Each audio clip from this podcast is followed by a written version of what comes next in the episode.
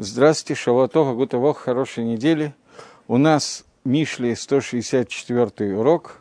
Мы находимся в 19 главе, и, насколько я себе представляю, мы находимся в девятом предложении. Может быть, мы его начали, я не помню. Говорит Шлома Амелах, лжесвидетель не останется ненаказанным, и изрыгающий кривизну погибнет. Э, теперь на иврите это звучит. Эд шакарим лоинаке, Ваефих завим явет. Тот свидетель, который говорит ложь, он не очистится. В русском переводе он перевел как «не останется ненаказанным», «не очистится», а человек, который ефех казавим, тот, который выдувает из себя казав, это тоже вид лжи, он исчезнет. Объясняет Мальбим, вот мне кажется, что Мальбим мы прочитали, а Агро не успели, так мне кажется.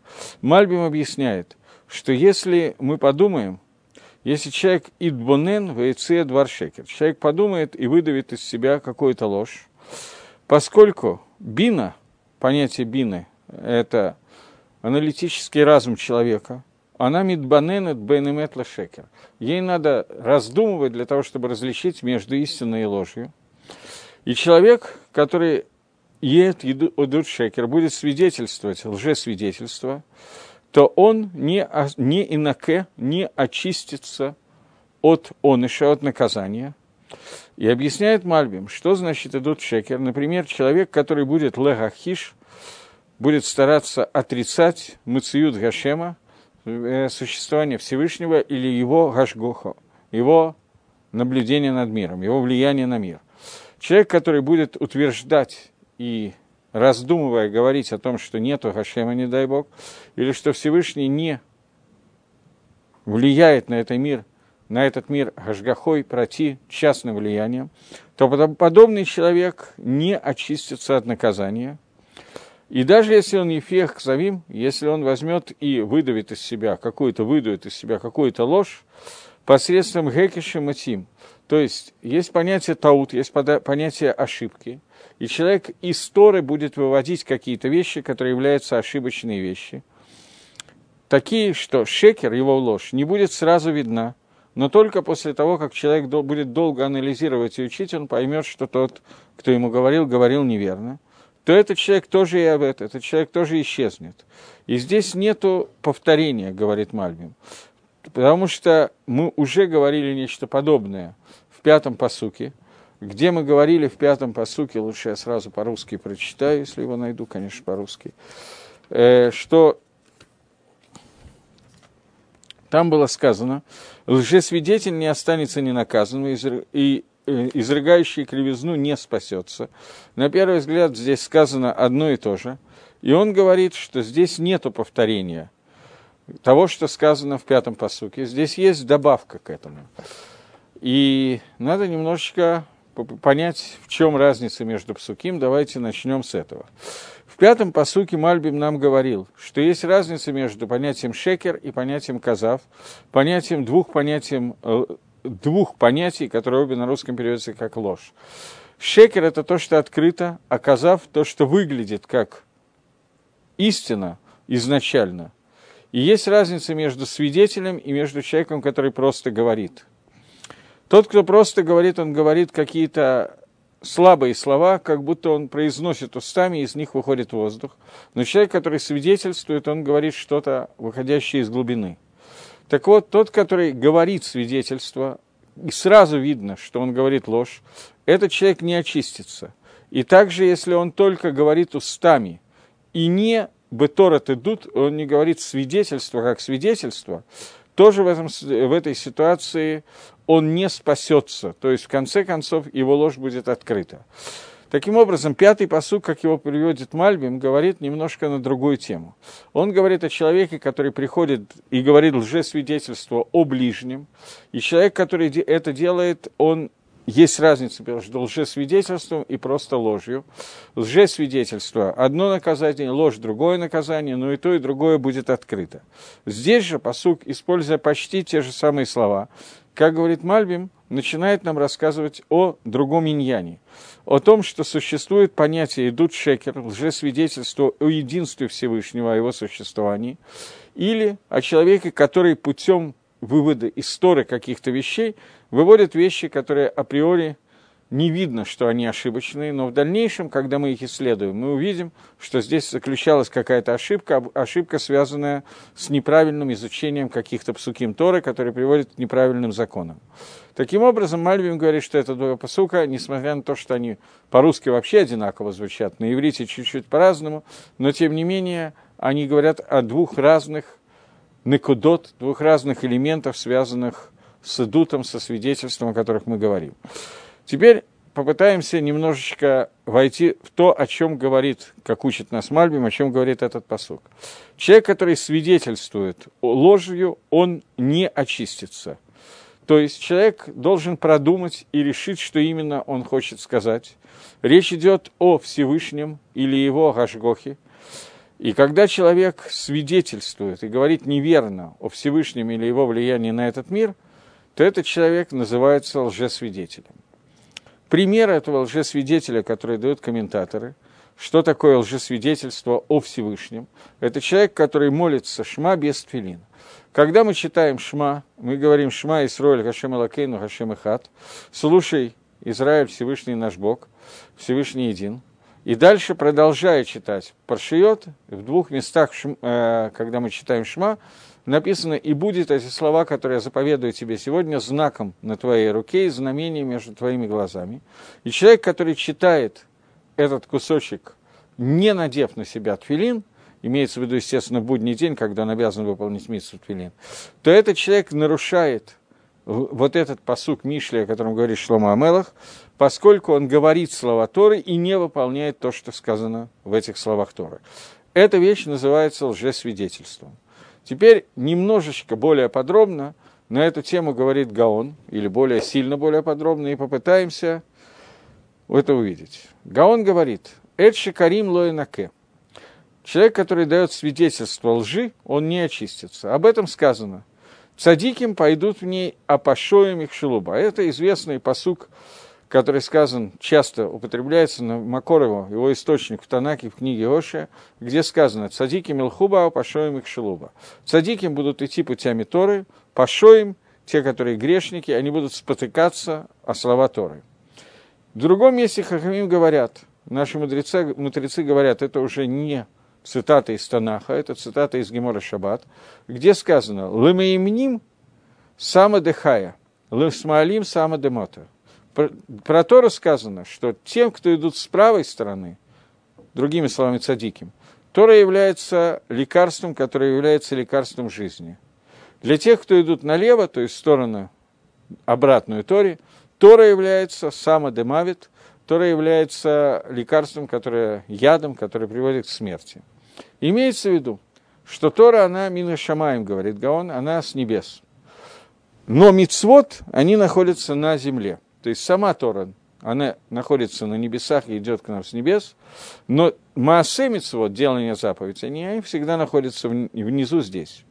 И я уже, говорит Гаон, объяснял тебе в другом месте, в шестой главе, что об этом сказано «Эрец мярец тисмах». Истина, э, эмис мярец тисмах, истина растет, вырастает на земле, в цедек мишамаем нишкав, а справедливость с небес выходит – Имеется в виду, что земля, ее суть, ее меда, ее качество, это медат и мед, это мера истины.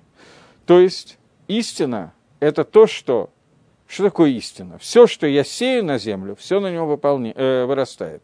Если я сею пшеницу, то, э, то пшеница вырастает. Сею ячмень, вырастает ячмень. И это означает, что эмет мярит сисмах, то есть с земли всегда вырастает эмет, то, что в нее посажено – с небес приходит гешем, дождь, и это понятие цедок, понятие справедливости, цдаки, которое приходит мишем бетора цдака, то есть Всевышний посылает на землю дождь в виде справедливости, в виде своей цдаки, в виде своего подарка. Что вот э, гешем, дождь, который приходит, оно приходит на землю для того, чтобы на земле выросло то, что туда посажено, то эмет, который есть, вырастает из земли. Гешем, э, дождь, приходит на все земли всегда одинаково. Несмотря на то, что разное может быть посеяно на землю, тем не менее дождь будет поливать в тот момент, когда идет дождь в этом месте, он будет поливать поля одинаково. Но результат будет совершенно разный в зависимости от того, что посажено на земле.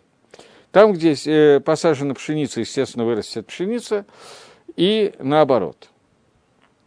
Поэтому, если посажено в землю сам гамавит, яд, то вырастет яд. Но дожди сами по себе, они всегда понятие, которое называется тов. Поэтому получается, что с небес, Тора, которая спускается с небес, это всегда вещь, которая называется тов, и она всегда, подобно дождю, поливает то, что человек произрастает, и она всегда выращивает то, что сделал человек, те его действия, которые находятся на земле. Но при этом вырасти может самое разное, несмотря на то, что поливается одним и тем же.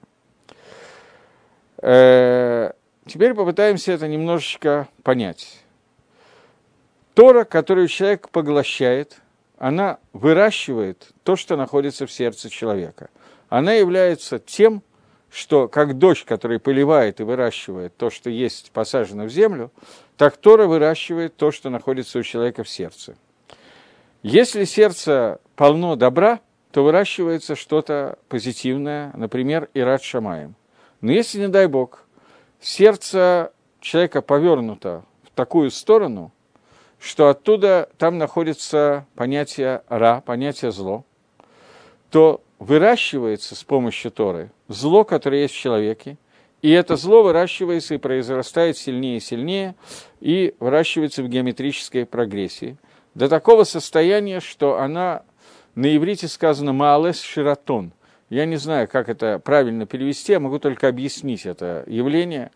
Когда у нас есть море и есть пляж, на котором есть песок, и море выносит песок на землю, каждая волна выносит какое-то количество песка, то постепенно количество, пляж он как бы растет, на нем становится все больше и больше песка.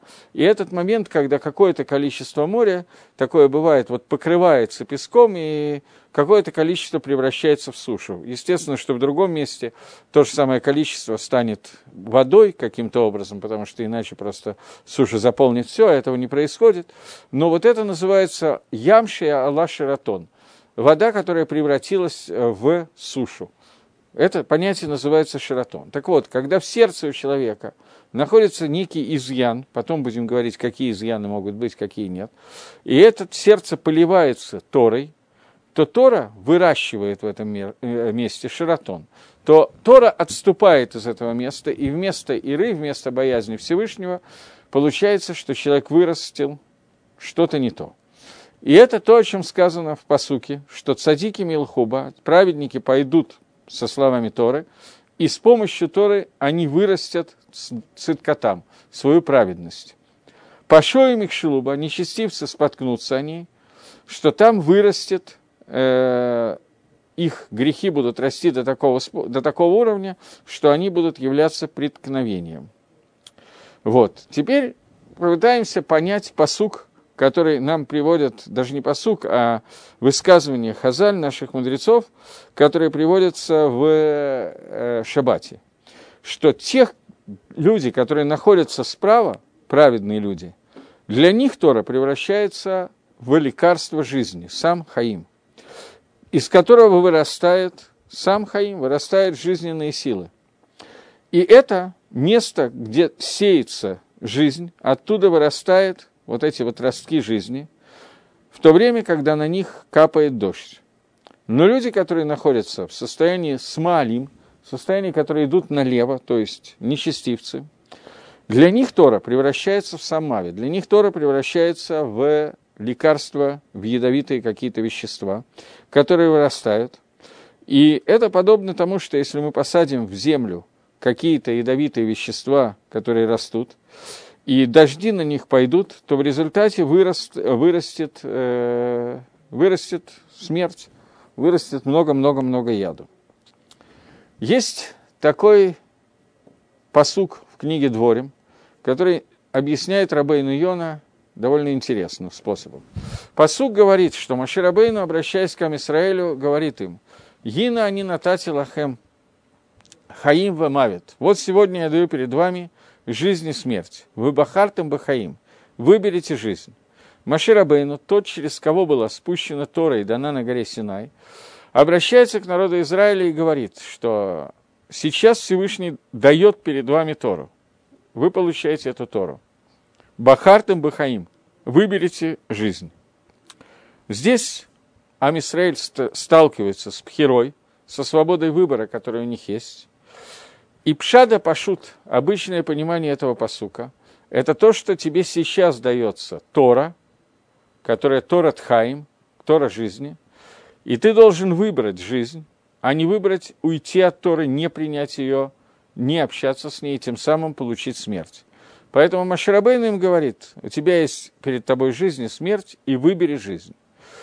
Шейла вопрос, называется ли это выбором, когда ты знаешь, что с одной стороны находится смерть, с другой стороны находится жизнь, и тебе говорят, что надо что-то выбрать. Называется ли это выбор, или это просто очевидная вещь? Выбери жизнь. Что означает? Рабейн Йона объясняет, что выбери жизнь – это мецва, которая тебе дается. Ты получаешь хиюв, обязанность выбрать жизнь. Человек, который выбирает не жизнь, а смерть, идет в другую сторону, то этот человек нарушает заповеди Торы. Мы однажды уже обсуждали, что выбор, который дается человеку, это такая довольно сложная субстанция, поскольку если человек понимает, что это жизнь, и понимает, что он делает, и чувствует, и знает, что он сейчас, что происходит, когда он делает какое-то действие, то это не называется выбор.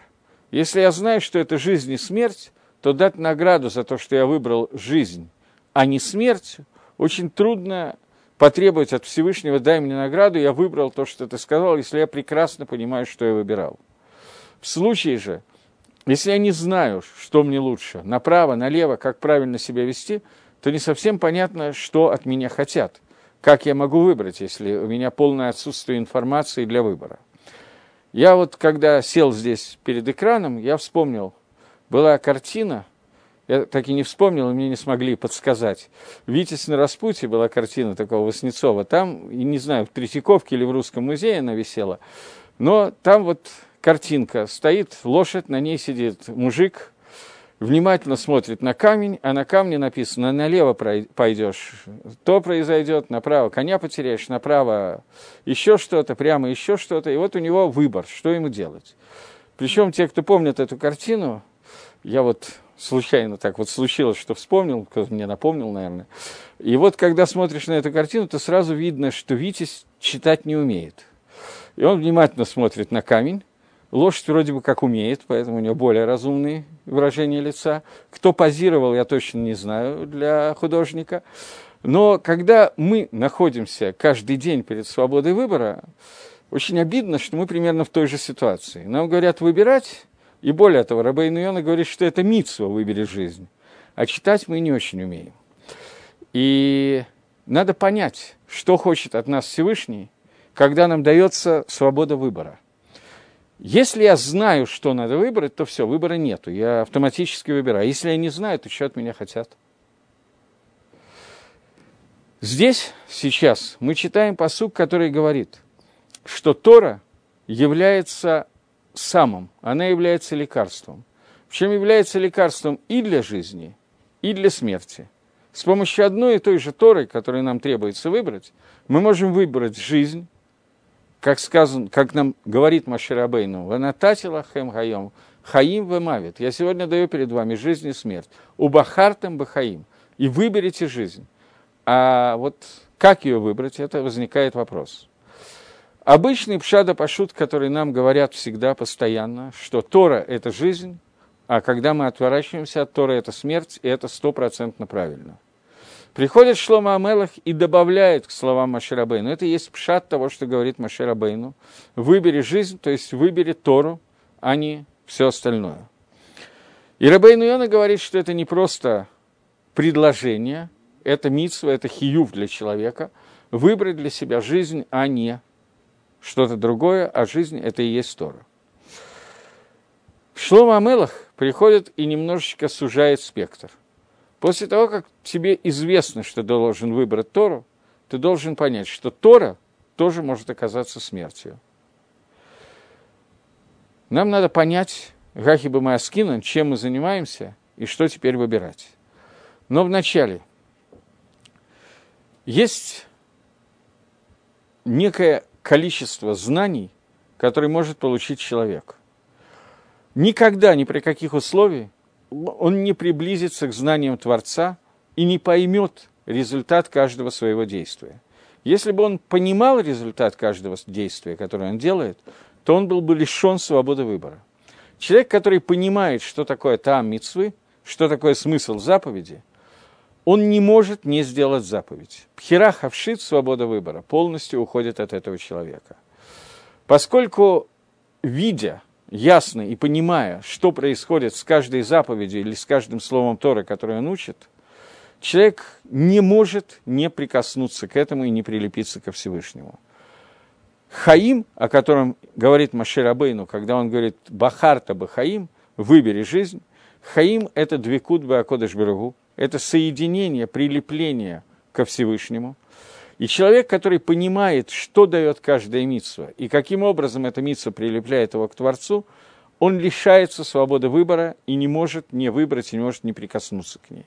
Мы об этом говорили, но просто поскольку я не знаю, как еще можно об этом говорить, не коснувшись этого, я немножко возвращаюсь очень коротко к тому, о чем мы говорили, когда говорили о дереве познания добра и зла, которые должны были есть Адам и Хава, или не должны были есть более правильно. И как Адам и Хава ели от дерева познания добра и зла, я рассказывал о том, что еще в третий день творения есть посук в Торе, который говорит, «И сказал Всевышний, и произведет земля зелень травную, производящую семена, и дерево плод, производящее плод. И произвела земля, тра-та-та-та-та, дерево, производящее плод.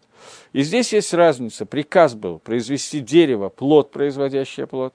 Земля производит дерево, производящее плод.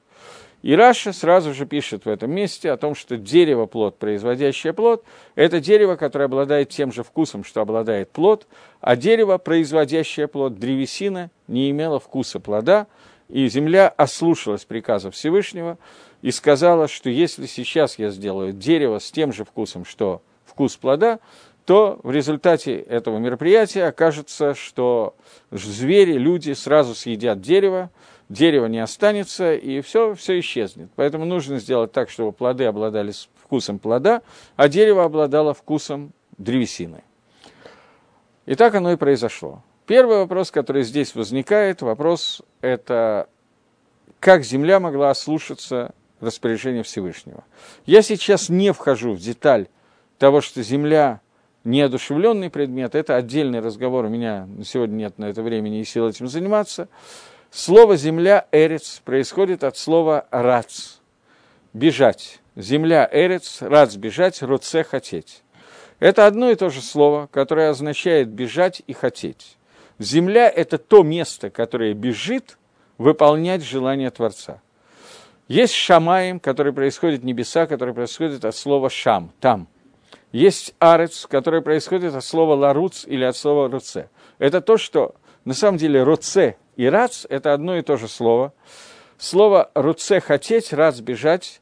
«Рац» – это человек, который бежит для того, чтобы выполнить рацион, для того, чтобы попасть в то место, куда он хочет попасть. Бег – это стремление попасть туда, куда он хочет. Бывает бег без причины какой-то, но это не обсуждается, это не называется ларуц. Так вот, бежать хотеть – это одно и то же слово. Человек бежит, чтобы выполнить митсу Всевышнего. И земля – это то место, которое бежит выполнять волю Творца. Поэтому, как могла земля захотеть не выполнить волю Всевышнего, это вещь, которая технически невозможна.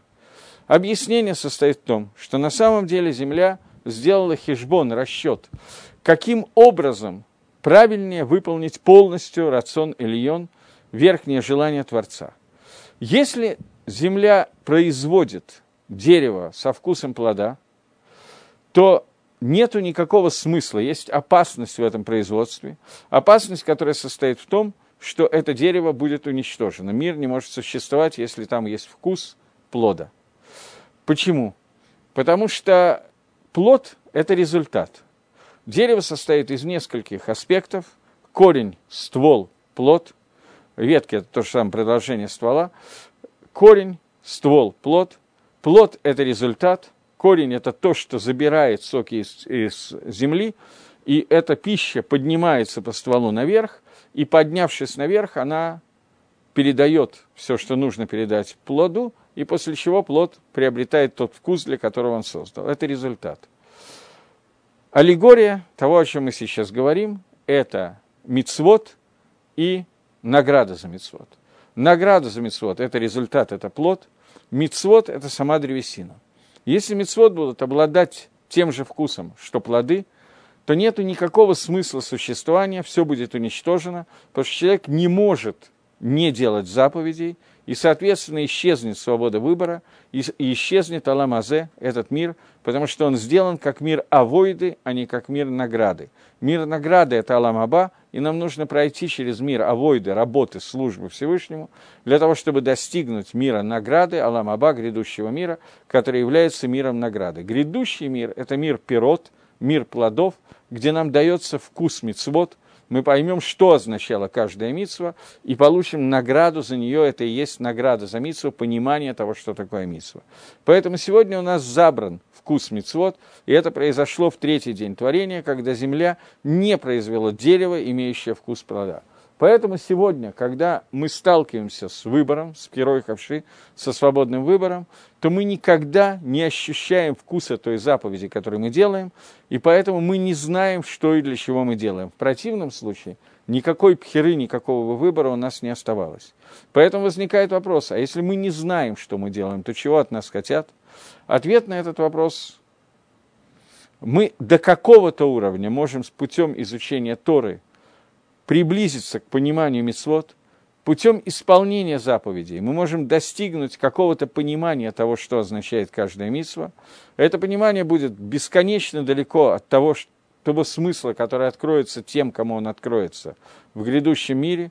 Но, тем не менее, на основании нашего понимания и нашего разума мы можем достигнуть до уровня, начиная с которого мы можем экстраполировать, продлевать это и начать каким-то образом касаться верхних пониманий верхних точек, которые никогда не открыты в этом мире и будут открыты только в мире грядущем.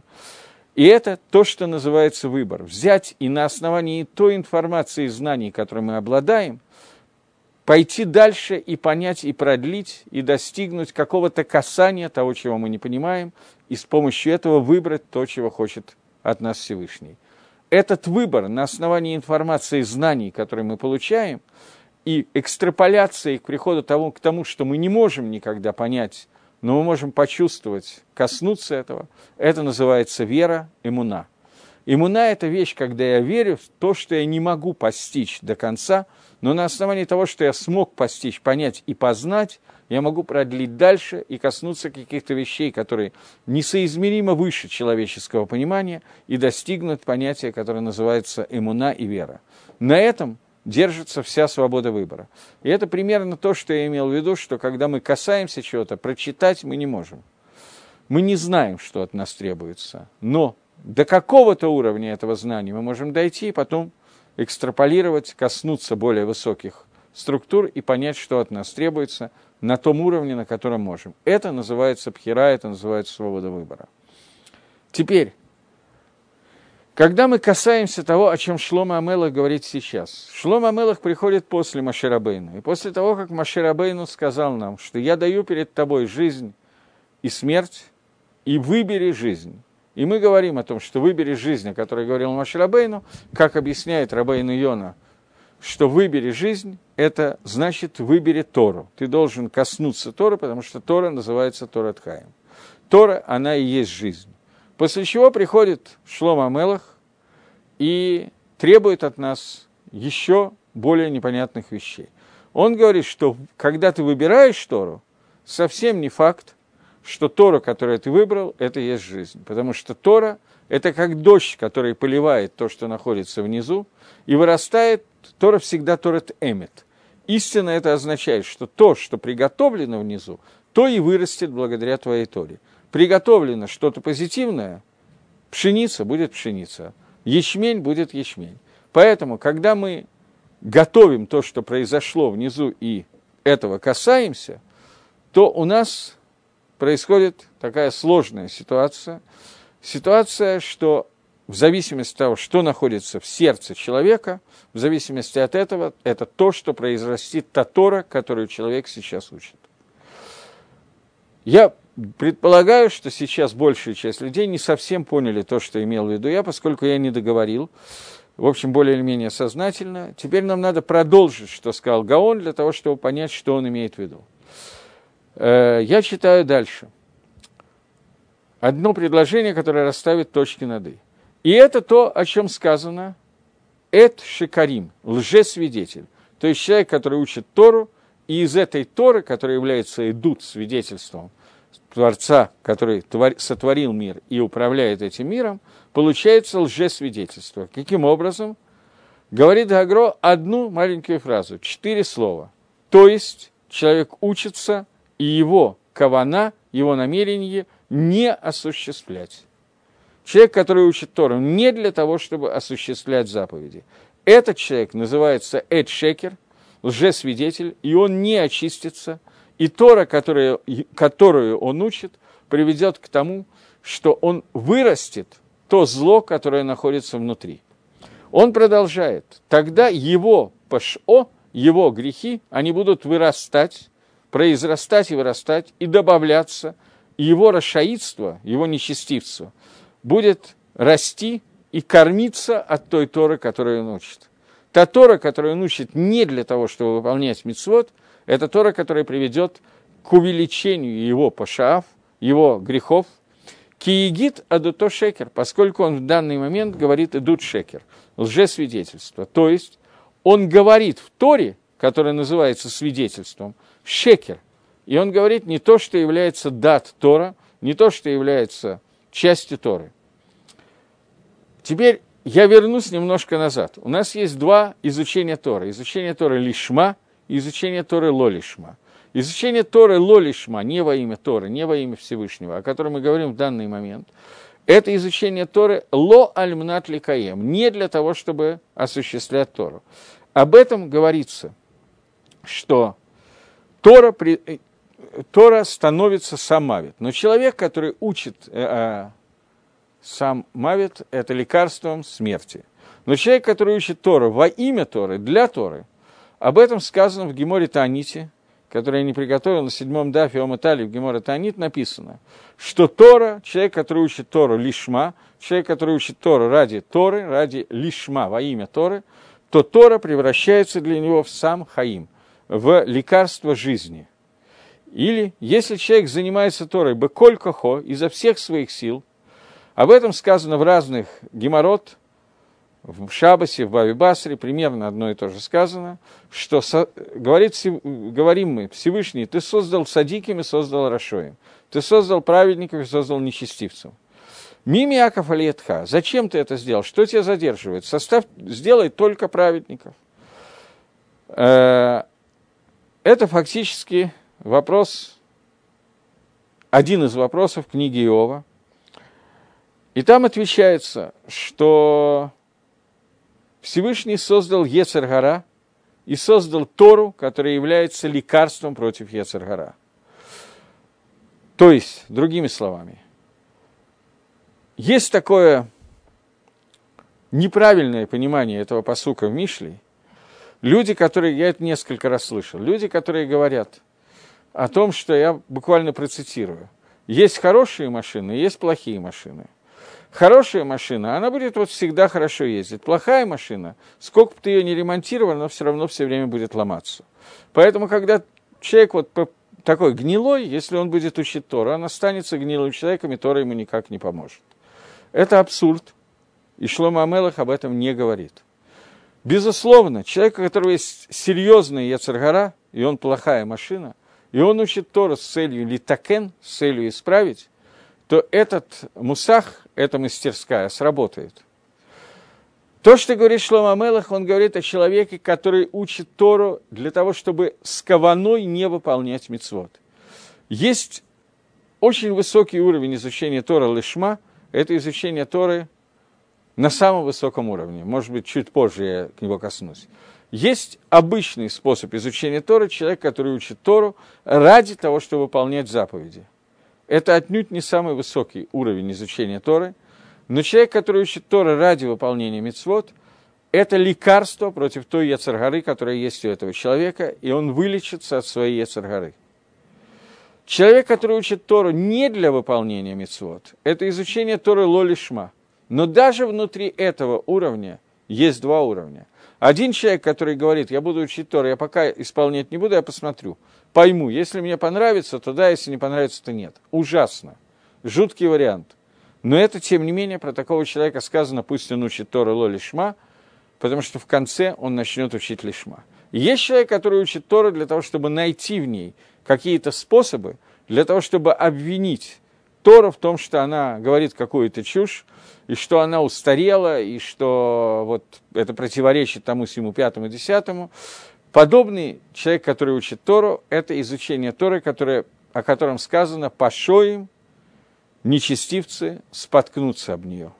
Она приведет к тому, что нечестивцы будут спотыкаться больше, и вместо того, чтобы стать шогагом, человек, который нарушает случайно, он будет нарушать специально и так далее.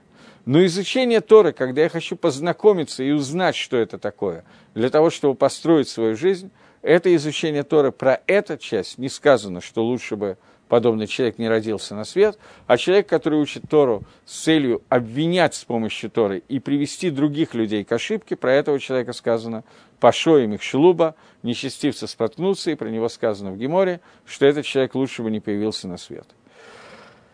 Теперь, здесь есть еще пару вещей, которые надо э, нам обсудить. Есть пируш Раф Минахим Менделя на книжку Магеллат Эстер, ученикам Вильнинского Гаона на Магеллат Эстер, который говорит, «Эд шекер», «эд», слово «эд», свидетель, это единственное число. Но здесь сказано, в нашем посуке сказано «эд шекарим лоинаке». Свидетель ложный, слово «ложь» поставлено во множественном числе. Минимальные знания грамматики иврит, которыми я не очень располагаю, но тем не менее говорит, что всегда подлежащее, если стоит в единственном числе, то все вещи, которые должны относиться к нему, должны стоять по грамматике иврита в том же числе. Если эт стоит в единственном, то шекер должно быть тоже в единственном. То есть надо было сказать эт шекер, а не эт шакарим. Эт шакарим грамматически неправильно построенная фраза, свидетель многой, многих лжей. Я не знаю, как это по-русски сказать. Грамматически на иврите эта фраза неверная. Только не подумайте, что я хочу обвинить Шлома Амелаха, который писал Мишли, в том, что он не знал грамматику Лашона Кодыш. Поэтому он написал Эд Шакарим, поставил слово «шекер» во множественное число не случайно. Объясняет Рав Менахим Мендель, что слово «шекер» должно стоять в единственном числе, а поставлено в множестве для того, чтобы сказать – Тора называется «идут», Тора называется «свидетельство». Это всегда множественное число, лашон рабим. Поскольку это Тора Шибихтав, Тора Шибальпе, письменная Тора, устная Тора. Дерих Миним, те еретики, которые отрицают Тору, они отрицают Тора Шибальпе, и это называется Эд Шекарим, который отрицает Торы, много Тор. Шекер, который поставлен на множественное число. Поэтому здесь поставлено не случайно, это Эд, единственный человек, но тот, который отрицает все части Торы. Поскольку редко бывает, что человек отрицает одну часть Торы. Он всегда отрицает много, поэтому слово «шекер» поставлено на множественное число. И еще, «шекер», в принципе, слово «шекер», оно должно, по идее своей, несмотря на то, что грамматически это не так, но, не знаю, как это сказать, не грамматически, а вот гашкапчически, с, мир, с точки зрения мировоззрения. Слово «шекер» всегда должно стоять во множественном числе. Лжи его всегда много. Нету одной лжи. Она всегда... Солгать можно многими способами. Эмет – истина, она всегда одна. Поэтому слово «эмет» – истина, правда, она не бывает балашона кодыш во множественном числе. Потому что истина, она всегда одна. В то время как шекер, их всегда много – Поэтому ложь стоит во множественном числе, а эмес стоит в единственном числе. Э, и здесь еще один момент. Я вижу, что этот посук у меня займет безумное количество времени, но э, в 31 главе, то есть, если я правильно помню, это последняя глава книги Мишли, которую все хорошо знают, есть посук. Это глава, которая Эшет Хайль Миимца. Кто найдет добродетельную жену? Все предыдущие главы говорили нам о Ишазана, о различных видах жен, женщин-блудниц. 31 глава говорит о единственном виде Эшет Хайль, добродетельной жены, то есть о Торе, которая является настоящей женой человека. Так там сказан посук, который все знают наизусть, «Батах балев баала, вешала лоэксар». Уверен в ней сердце ее мужа, и шала лоэксар, добычу, имущество не будет ей не хватать. Гаон объясняет, что этот посук говорит, «Батах балев баала», говорит, уверен, э, сердце мужа уверено в своей жене, про митцвот асе, а шала лоэксар – а что имущества не будет не хватать, говорится про Месвод Лотаса. Про заповеди не делай. И здесь есть некая гагбала, некая параллель, которая проводится между этим посуком, Мишли, и посуком из Шир Гаширим, из книги «Песен песней», где говорится немножко на другую тему, но комментарий Гаона на Шир Гаширим, Гаон говорит, кто такой человек, который называется Талмитхохом? Это очень известный комментарий Гаона. Фактически это кусочек из Гемора Шаббат. На 114-м дафе Гемора Шаббат Гемора приводит очень много агадот, касающиеся одежды, которая существует. И Гемора говорит, кто такой Талмит Хахам, кто такой мудрец Торы? Человек, который следит за своим, за своим халуке, как халук перевести пиджаки, халат, о своем халате, о своей одежде, чтобы перевернуть его Имеется в виду, что если он надел одежду наизнанку, то Талмитхохам – это тот человек, который переворачивает ее и надевает ее на правильную сторону. Что имеется в виду? Если считаешь Гемора, Гемора на этом кончается.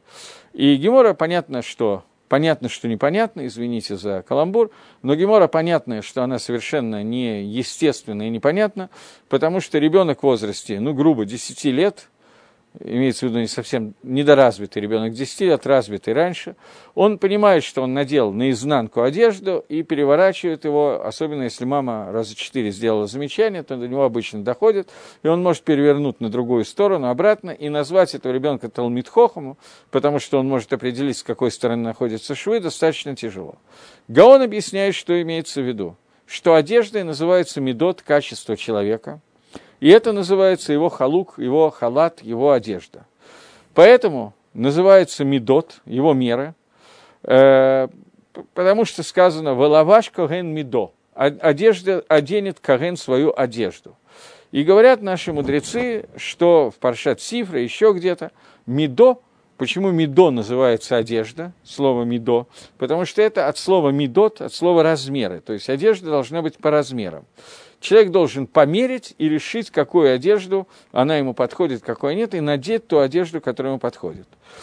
И э, мы знаем, что не бывает праведника на земле, который ни разу не согрешил.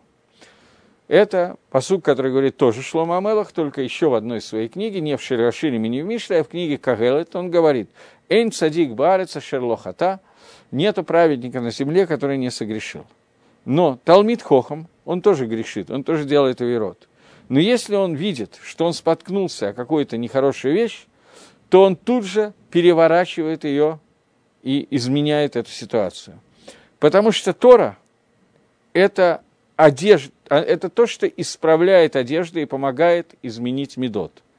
Поэтому Бакбак, был такой Тана Бакбак, трактате «А вот», последний, если я не ошибаюсь, последний Мишна пятого перика «А вот», говорит Бакбак, что одежда – это тикуны и медот, это улучшение размера, это улучшение качеств человека.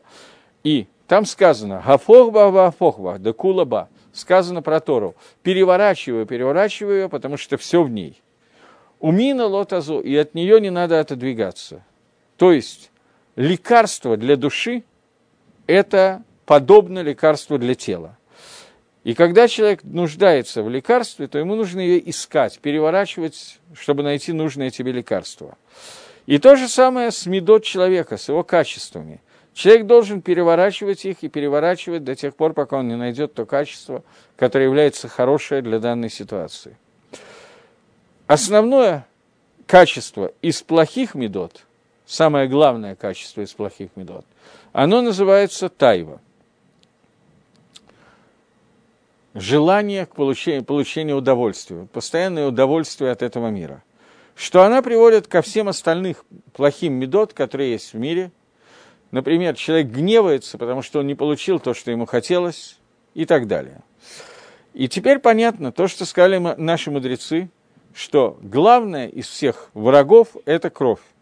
Потому что в крови человека находится его тайва, и поэтому таават навшеха говорится, тайва твоей души и так далее. И каким образом можно лечить человека от тайвы? Это Тора, которая является сам хаим, лекарством, которое дается лекарством жизни. Лекарство, которое лечит человека – я не в состоянии здесь зачитать сейчас все, что здесь дается, но, может быть, еще маленький кусочек надо прочитать. Наверное, имеет смысл прочитать это, потому что иначе будет непонятно просто наш посук. Э, посук говорит, что... Сейчас, секундочку.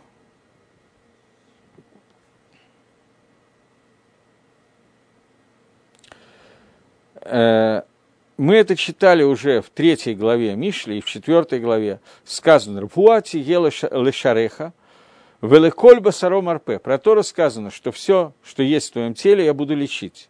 И это сам Хаим, который дается в Кедушине. И если так, то спрашивает Гемора в трактате Кедушин, Дафламит, что зачем мудрецы дали перечисляют все медот того, все положительные качества, которые человек должен приобретать и для этого изучать Масехет Перке Авод. Э, Баатар Делейс Хемет Таман Матбеосимоним. В месте, где нету хомера, нету материала, туда привозят лекарства. Так сказано в Геморе Баабасра. Продолжает Гемора и говорит, но Баалей Тора, те люди, которые находятся постоянно в Торе, им не нужны вещи, связанные с Авадат Медот.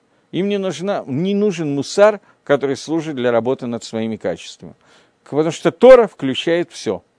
И это то, о чем сказано. Это все в комментарии Гаона в Шир Гаширим. И это то, о чем сказано в Эшет Хайль в Мишли. Батахла лев Баала. Уверен в нем сердце ее, хозя... ее мужа. То есть, что от всех болезней, которые есть в мире, Тора лечит. И об этом сказали наши мудрецы в Геморе Шаббат. Талмит хохам, но кем, но терки нахаш. То я не думаю, что дальше надо продолжать. Это основная часть, которая меня интересовала. Что Гагров Ширгаширим пишет, что посук Батех Балев Бала, этот посук пришел для того, чтобы сказать, что человек, который занимается, находится в Торе, то этот человек, ему не нужна мусар, ему не нужна авадат медот, это не я говорю, это говорит Гаон. Я понимаю, что Балай Мусар, преподаватели Мусара меня могут побить камнями. Я надеюсь, что через телевизор не, не докинут, но тем не менее. Гаон Мивильный говорит, что человек, который весь находится в Торе, ему не нужно книги Мусара Савадат Медот, потому что Тора включает в себя все, и она его вылечит. Поскольку эта фраза сказана в Мишле, в 31 главе, поэтому сегодня, там, где мы находимся в 19 главе, приходит Гаон и говорит – что не пойми меня неправильно. Тора является лекарством и сам Хаим, лекарством жизни, но она же может быть лекарством смерти. Человек, который изначально учит ее для того, чтобы литакен себя, исправить себя, исправить свои медот, исправить э, для соблюдения заповедей. Для этого человека Тора является лекарством жизни. Но человек, который учит для того, чтобы не для того, чтобы исполнять мицвод, то для этого человека Тора не поможет. Он не является тем Талмитхохомом, о котором говорится в 31 главе. Теперь, чтобы закончить, почти закончить, с этим посуком, видите, он у меня занимает почти весь урок, так оказалось. Для того, чтобы закончить с этим посуком, есть несколько уровней изучения Тора. Самый страшный уровень, про который сказано, человек, который изучает так Тору, лучше бы не родился на свет. Это человек, который учит Тору к дейли кантер, чтобы с помощью Торы нападать. Такие люди есть. Такой человек, про него сказано, что это такой уровень лолишма, что лучше бы он не родился на свет. Второй уровень. Человек, который учит Тору для того, чтобы лолишма, не во имя Торы, но не для того, чтобы нападать, а для того, чтобы его назвали Равом, Талмитхохомом, для того, чтобы он получил зарплату, то есть Тору для каких-то благ этого материального мира. Этот человек не исправляется с помощью Торы своими дот, его качества не исправляются. Это не то, о чем сказано Батах Балев Баала, в нем уверено э, сердце мужа. Но этот человек, про него сказано, что пусть он всегда учит Торы ло лишма, не во имя Торы, потому что в конце концов начнет учить лишма. Есть изучение Торы лишма, изучение где лильмот велиламет лишмор веласот. Изучение Торы, чтобы учить и преподавать, чтобы соблюдать и делать. Это изучение Торы, это изучение лишма, но это не самый высокий уровень изучения Торы. Самый высокий уровень изучения Торы – это человек, который учит Тору для Торы. Предыдущий уровень, который учил для того, чтобы делать и исполнять, учить и преподавать, ему дают делать, исполнять, преподавать и так далее. Человек, который учит Тору, чтобы выполнить заповедь изучения Торы, это наиболее высокий уровень изучения Торы из всех возможных. Он учит Торы ради Торы – в этом случае человеку дает, понятно, что он исполняет все мецвод, об этом я не говорю, это уже пройденный этап. Он учит Торы для того, чтобы все исполнять, но главное его кавана ради изучения Торы. Это уровень лишма, гамур, стопроцентный уровень лишма, и об этом сказано, что этот человек удостоится и учить, и преподавать, и исполнять, и делать, и учить Тору лишма. Вот об этом написано, что ему я не знаю, я не уверен, что я знаком с такими людьми, это мы сейчас замнем для ясности. Но про этого человека сказано, что ему не нужно авадат медот, не нужна работа над качеством, потому что все включено Тору, и об этом говорил Бак-Бак в Перкеавод, который сказал «Гафахба вагафахба», переворачивай ее, переворачивай ее. И Тора сама сменит тебе одежды и сделает твои медот совершенными. Об этом говорил Бак-Бак, и это самый высокий уровень. Окей. Теперь э, еще один момент. Есть Гемора в трактате Баумицы, в трактате Недорим, Недорим. Гемора, которая говорит, не помню сейчас точно, дав, мне где-то отмечен, но есть Гемора, которая говорит, что спросили, за что была разрушена земля. Спросили у, Навиим, у мудрецов, у пророков, за что Всевышний разрушил храм. У нас есть много ответов на этот вопрос. Та Гемора, которую я сейчас цитирую, она говорит, что ни пророки, ни мудрецы не могли ответить на этот вопрос. Из-за чего был разрушен храм, они не могли дать ответа на этот вопрос. И ответил Всевышний за то, что не говорили брохи перед изучением Торы. И объясняет Ран. Ран объясняет это достаточно подробно, но еще лучше этого Рана объясняет Михтав Мильяу Раф Ильяу Дессер, который объясняет этого Рана. И говорит, что существует изучение Торы для выполнения мицвод. И это примерно, не дай бог, конечно, сравнивать, но тем не менее, для простоты сравнения. Человек, который учит физику для того, чтобы соорудить какую-то систему, для того, чтобы знать, как правильно построить какой-то механизм. Для этого он учит физику. Человек, который учит Тору, чтобы знать, как правильно осуществлять заповеди, это уровень изучения Тора Лашем Шамаем во имя небес, но за это был разрушен храм – а надо учить Тору так, что надо говорить броху перед ней. Не как математику, не как средство достижения чего-то. Как отдельную заповедь, заповедь Талмуд Тойра. Заповедь, с помощью которой я выполняю митсву Талмуд Тойра, знание Торы, постигаю Всевышнего, соединяюсь с ней. Но это не основная моя задача изучения Торы, а основная задача учить Тора ради изучения Торы. Поэтому на мицвод есть броху, браха – если я учу Тору для того, чтобы знать, как исполнять какую-то митсву, на это тоже говорится браха. Но главная часть брахи, которую мы составили, наши хазаль нам сказали, как правильно говорить браху, он шейк Несадгдала. Борохата Ашем Элакейна Малалам, благословен ты Всевышний, Ашер Китшону Бемитсвойсов, который осветил своими заповедями, Вацивану и заповедовал нам, Ласок Бадеврей Тора, заниматься словами Торы. Занятие Торы – это отдельная мецва, и это главная часть, главный уровень изучения Торы лишма во имя Торы. Когда изучают только для того, чтобы знать, как сделать, это высокий уровень, но это несовершенство, и из-за этого был разрушен храм, как объясняет Ран и Рафаэль Деслер, объясняют Гемору в трактате Недоре. Теперь, э, какие накудот у нас остались, что у нас осталось неосвещенным здесь. В общем, почти все мы сказали. Но я не закончил читать Гаона, поэтому дочитаем. Гаон продолжает и говорит, все, что мы говорили до сих пор, это называлось лжесвидетельство. Человек, который учит Тору для того, чтобы ее не выполнять, это самый низкий уровень, который может быть, это называется эдшекер, и в нем сказано, что он лой наке, он не освободится. В эффект завим явет, а тот, который выдувает казав, он, тоже вид лжи, он будет, он пропадет. Имеется в виду, Человек, который вначале учится и делает немножко дздоку и хороших вещей, но после этого он отстраняется от них. То есть есть еще один уровень. Про прошлый уровень нам сказано, дело в том, что Мальбим, в общем, практически наоборот объяснил. Мальбим сказал, что казав – это такой вид изучения, когда я выдумываю какую-то вещь и искривляю какую-то часть Торы, но не отрицаю единство Творца – это более низкий уровень нарушения, но он тоже будет обнаружен, и это тоже от этого человек не очистится и пропадет.